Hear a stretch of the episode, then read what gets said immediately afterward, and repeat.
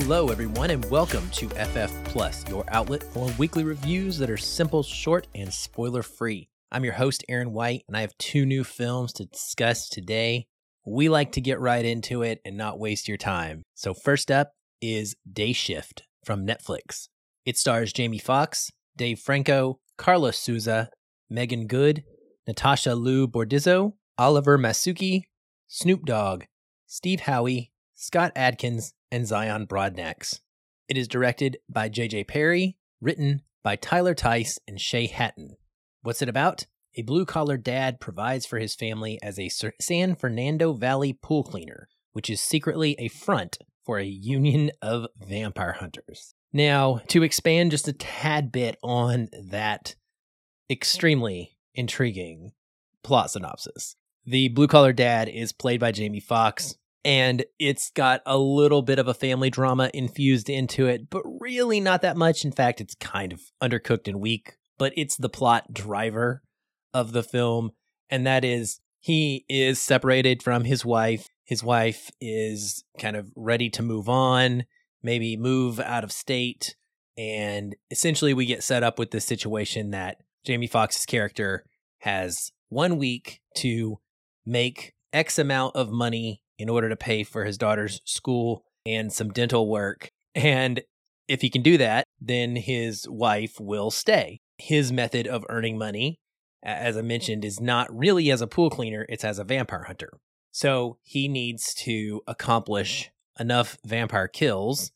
And the way they do this is there's like this underground market for vampire teeth with different amounts of uh, cash paid out for type of vampire, age of vampire, etc. And so he's got to embark on this thing, this quest. And there's this mythology in the universe of not only different kinds of vampires, but there's this union.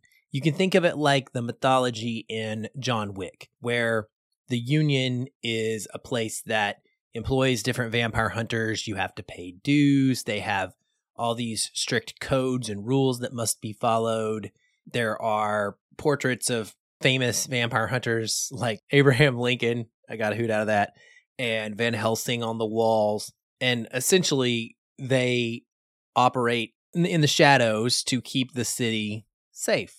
He is on the outs with the Union due to some previous disagreements and rule breaking. And what it amounts to is this buddy comedy of sorts where Jamie Foxx teams up with Dave Franco, who is a union lackey. He's a desk jockey, behind the scenes kind of guy, doesn't want to be in the field. And so you get this, you know, hilarious playing off of each other of, you know, your kind of badass character that's out there on a mission and definitely not trying to follow the rules. He's trying to get his money. That's his priority. And then you have this other character who is essentially operating somewhat like a spy for the union leader. So it amounts to a lot of kind of hilarious moments between the two and some pretty funny dialogue. Look, the movie is not great, okay? It is pretty bad at times as far as its stupidity factor goes, and it can drag. It goes on for two hours and pr- or just under two hours, and probably should have been closer to about 90 minutes but there are a lot of things to like about this film. There is some wild fight choreography. The movie is directed by J.J. Perry, who was a martial artist and a longtime Hollywood stuntman. I think that's part of why the fight scenes are so kinetic and entertaining. It's a gnarly monster design for the vampires, and there are a lot of gory kills specifically beheadings, tons of beheadings, lots of blood, lots of just crazy limbs going everywhere. Uh, there are gun kills, there are knife kills, there are interesting environmental kind of tactical kills. There are some cool special effects in play here where the vampires are invisible in the mirror, but yet their clothes are moving around. So I liked that. There's one particular big combat scene that felt a lot like the Dead Rising video games, where you are single character fighting off hordes of zombies. One of the games, especially, takes place in a mall. And there was a moment in this that felt a lot like that. So that was fun. Scott Adkins is in this, as I mentioned, and he, along with Steve Howey, play these Eastern European brothers that have a terrible accent. It's got to be on purpose. It's got to be bad on purpose. But they're just, they crack you up. I mean, they're only in it for one big moment, one big action scene, but it's a blast when they are in there and they just kick so much ass, right? And it's cool to see Scott Adkins doing his thing in this very schlocky kind of uh, manner the plot overall, like I said, it's just really silly. You got vampire clans fighting for supremacy of the valley, and there are uh, hierarchy issues here. Uh, Peter Stormare also appears in the film briefly in a really kind of fun, ridiculous type of small character role. Just the perfect type of thing for him. When you see his character in this movie, you're like, yep, that's the kind of wacky character that he is so known for and he is perfect as. Snoop is awesome in this. Uh, he looks like he is just having so much fun and it's just the whole thing we laughed a lot. Okay, we had a ton of fun with this all the while understanding that the strength of the movie is that you kind of go in with super low expectations and you get to be pleasantly surprised by something that entertains you for a couple of hours and you never have to think of again. The big takeaway I had from watching Day Shift really was that this feels like the type of movie that Netflix should be focusing on. So, Day Shift or Hustle, for example, these are movies that know what they are and they're not trying to compete with the equivalent Hollywood blockbuster version of themselves. So Day Shift is a lot like Zombieland. And that's probably, I would say, the best comp for it. It's not as good, in my opinion, as the original Zombieland. Not as tight, but it's kind of like that. If you compare it to something like The Gray Man and Red Notice, those are humongous blockbusters with big, grade A movie stars that Netflix is trying to compete with Hollywood. And they almost always come up short or lacking lackluster, even is the right word for it. But you take something like this, it feels like it belongs on TV. It feels like you would watch this on a weekend night on Cinemax or HBO back in the day, you know, when I was growing up in the 90s. And it's kind of perfect for that. It just feels like that cable TV movie. This is what they're good at. And you get the fun of having an Oscar winner be a part of your movie, like Jamie Foxx. So it's just a really cool blend that I think is the sweet spot of what Netflix needs to go ahead and focus their efforts on. It, yes, it's disposable. Absolutely. Like you won't think about it after it's over. You might watch it more than once though because it's just fun. Like it's a movie, you know, 2 years later you might be like, "Oh, that looks fun. I remember that. Let's watch that again." All the while understanding it is completely a average down the middle just fine film, right? There's nothing special about it. But yeah, I would love to see Netflix kind of lean into this style of movie. I mentioned Hustle as well. The the comp there is like, you know, they're not trying to be huge big budget dramas. They're just small stories. And the platform is at its best when that's the direction it's heading. So, anyway, we were a big fan of Day Shift, we being my teenage son and I. Thought it was a lot of fun. The union jokes make it run dry or run dry real quick, and so it, it is as equally annoying at times as it is exciting. But overall, we came out on the positive side. This will be streaming on Netflix on August 12th, and yeah, we recommend it. The other film for this episode is Fall from Lionsgate.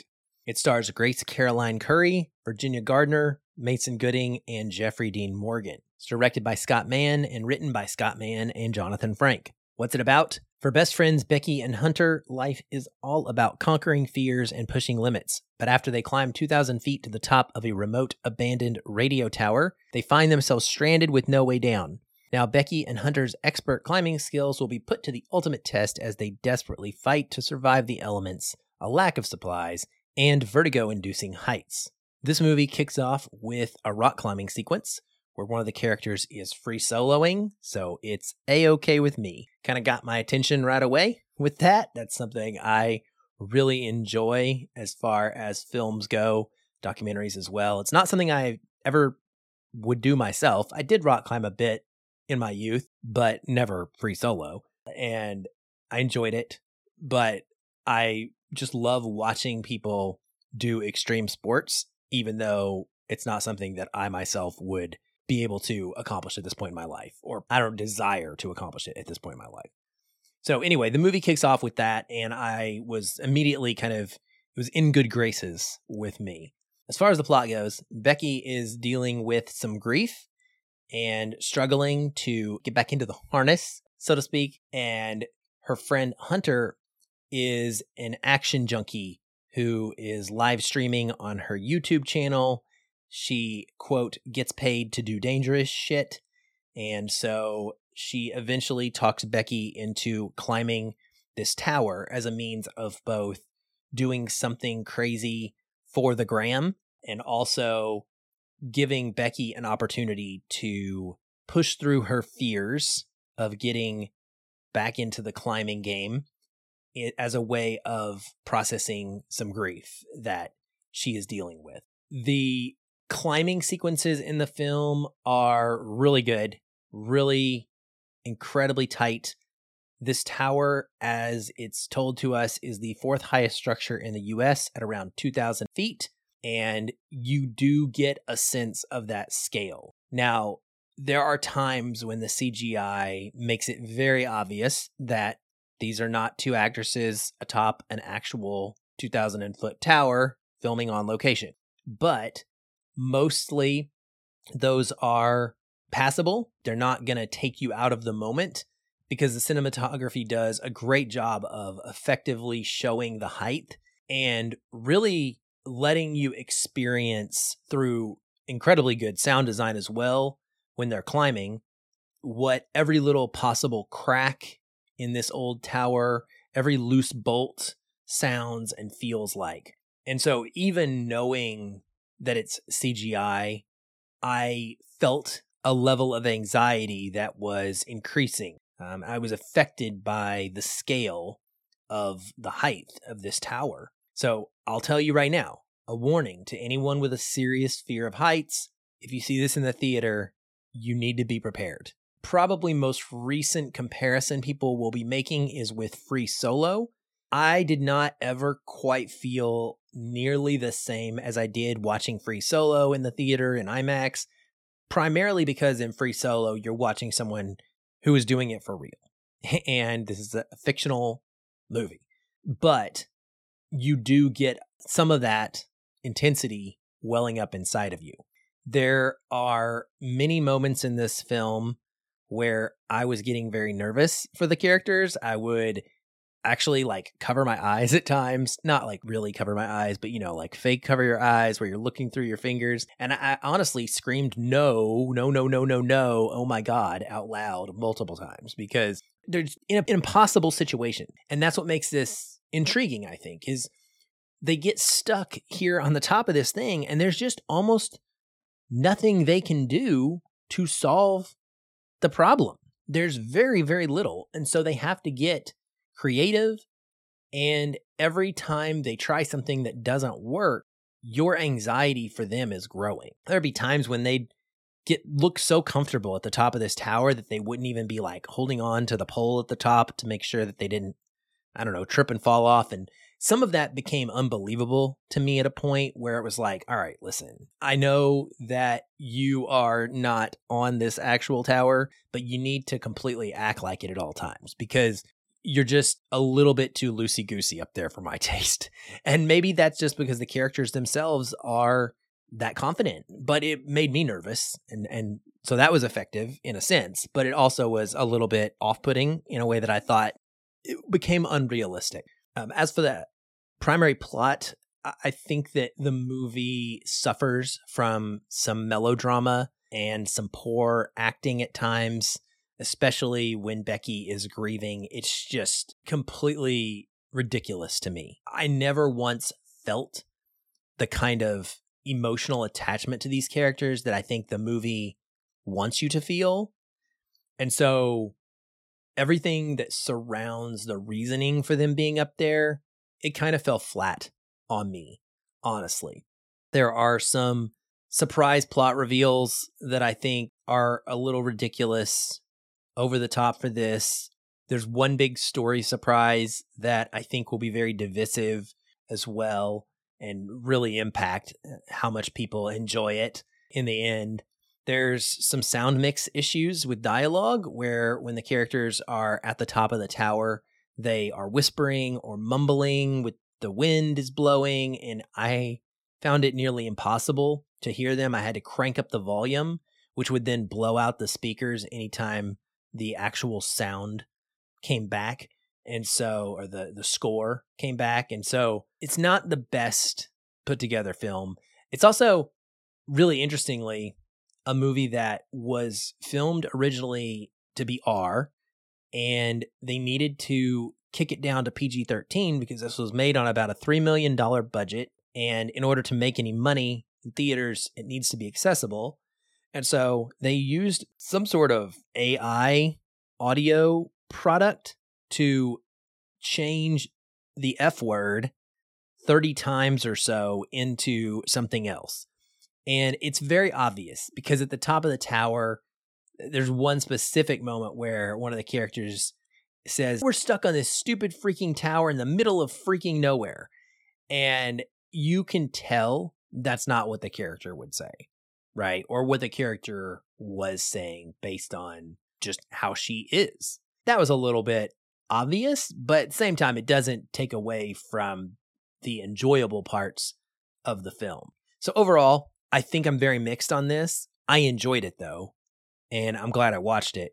I love me a single location thriller, and this manages to get enough out of its concept to be entertaining while also never really, pun intended, elevating that formula into anything special whatsoever. I think perhaps this being a director who doesn't quite understand the message of his movie either, that's a little bit of an issue for me.